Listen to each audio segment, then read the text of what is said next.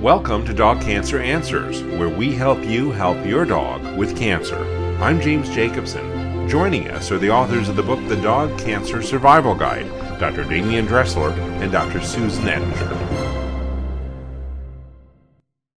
One of the cancers that you talk about in the Dog Cancer Survival Guide are nasal cancers. Uh, Dr. Dressler, I'll throw this question out to you first. If your dog has cancer of the nose, what are the likely signs and symptoms that you might be looking at? Nasal cancers are tricky, and the reason why they're tricky is because of the fact that they grow within the nasal sinuses. And we can't see into the nasal sinuses with our naked eyes uh, as guardians uh, or as veterinarians for that matter.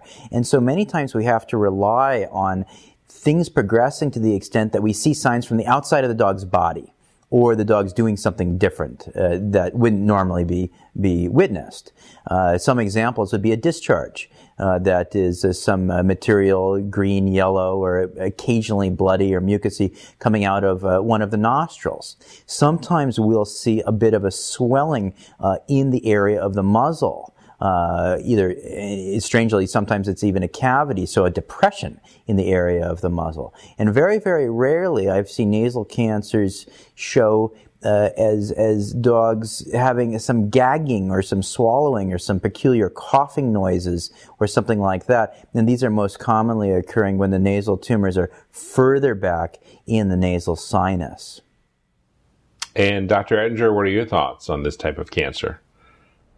This is, uh, you know, in some ways similar to bladder cancer in dogs in that a lot of patients have a secondary infection on top of the cancer, which is a little bit confusing for the guardian and sometimes the veterinarian because they start them on antibiotics and the symptoms, the discharge improves. And so you think it's just an infection, but in general, you know, there's the possibility that there's an underlying cancer in the nasal and the sinus cavities. So that can be a little bit confusing. And so I think it's one of those, um, if that's going on with your dog, you want to, you know, really consider pursuing advanced diagnostics and often you'll need a nasal biopsy and in best case scenario the better way to diagnose this is with a CT scan and rhinoscopy which is a scoping procedure where they're going to get a biopsy but that's really going to give you the complete picture about the extent of the disease and the type of nasal cancer that your dog has.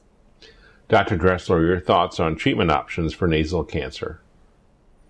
Well, treatment options, we, as usual, have a lot of different things to choose from. Uh, nasal cancers can be a little bit frustrating in some cases. It's difficult to achieve a cure. Radiation is one of the central ways that nasal cancers are treated, and radiation therapy many times does a lot of good with respect to improving life quality and also longevity. Uh, surgery in some cases can be tough uh, because the surgery that's needed many times would be so extensive, uh, not every time, but many, many times, so extensive uh, that it's just not possible.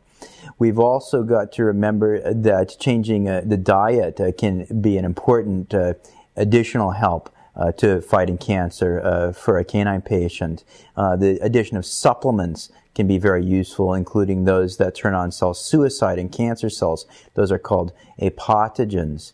Uh, and of course, uh, life quality enrichment uh, with deliberately improving things that are the joys in life for our patients. And uh, we, of course, can't forget uh, pain control when appropriate. There's a lot of information if your dog like has. Add, can I add something? Please, please. So I think in terms of conventional treatment option, as Dr. Dressler mentioned, surgery itself is not doesn't really achieve wide clean margins. It's very hard to remove the entire entire tumor from the nasal cavity, and radiation is really the main conventional treatment. Most nasal cancers tend to stay local in the nasal and sinus cavities, so they have a low spread rate. And there's a, two main types of radiation out there. One is conventional radiation, and then there's a few places in the country, including the hospital that I work at in New York, that has a type of radiation called radiosurgery. And nasal cancers are the second most common cancer that we treat with radiosurgery with our CyberKnife unit. And it allows the nasal cancer to be treated instead of 15 to 20 treatments in three treatments, which is less trips to the hospital, less anesthesias for your pets, and actually less side effects with very comparable um, treatment efficacy. So again, this is an evolving field. There are some newer treatment options out there and, you know, definitely some, some new, new things to learn about. Well, and if you're looking at CyberKnife, I, we have a video in this series specifically about that uh, procedure. A very interesting one, and lots of information in the book, both about that and all the options available to you if your dog has uh, tumors uh, in the nasal region.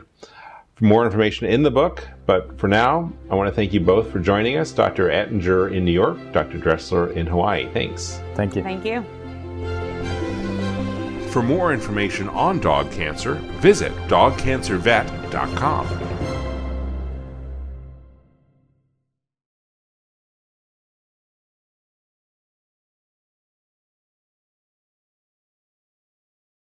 Is artificial intelligence going to change veterinary medicine? Well, it already has. Right now, on Dog Cancer Answers, we're speaking with Dr. Kelly Diehl of Morris Animal Foundation about how AI is impacting veterinary research and the practice of medicine itself. That's on Dog Cancer Answers. Get it wherever you get your podcasts or at dogcancer.com slash podcast.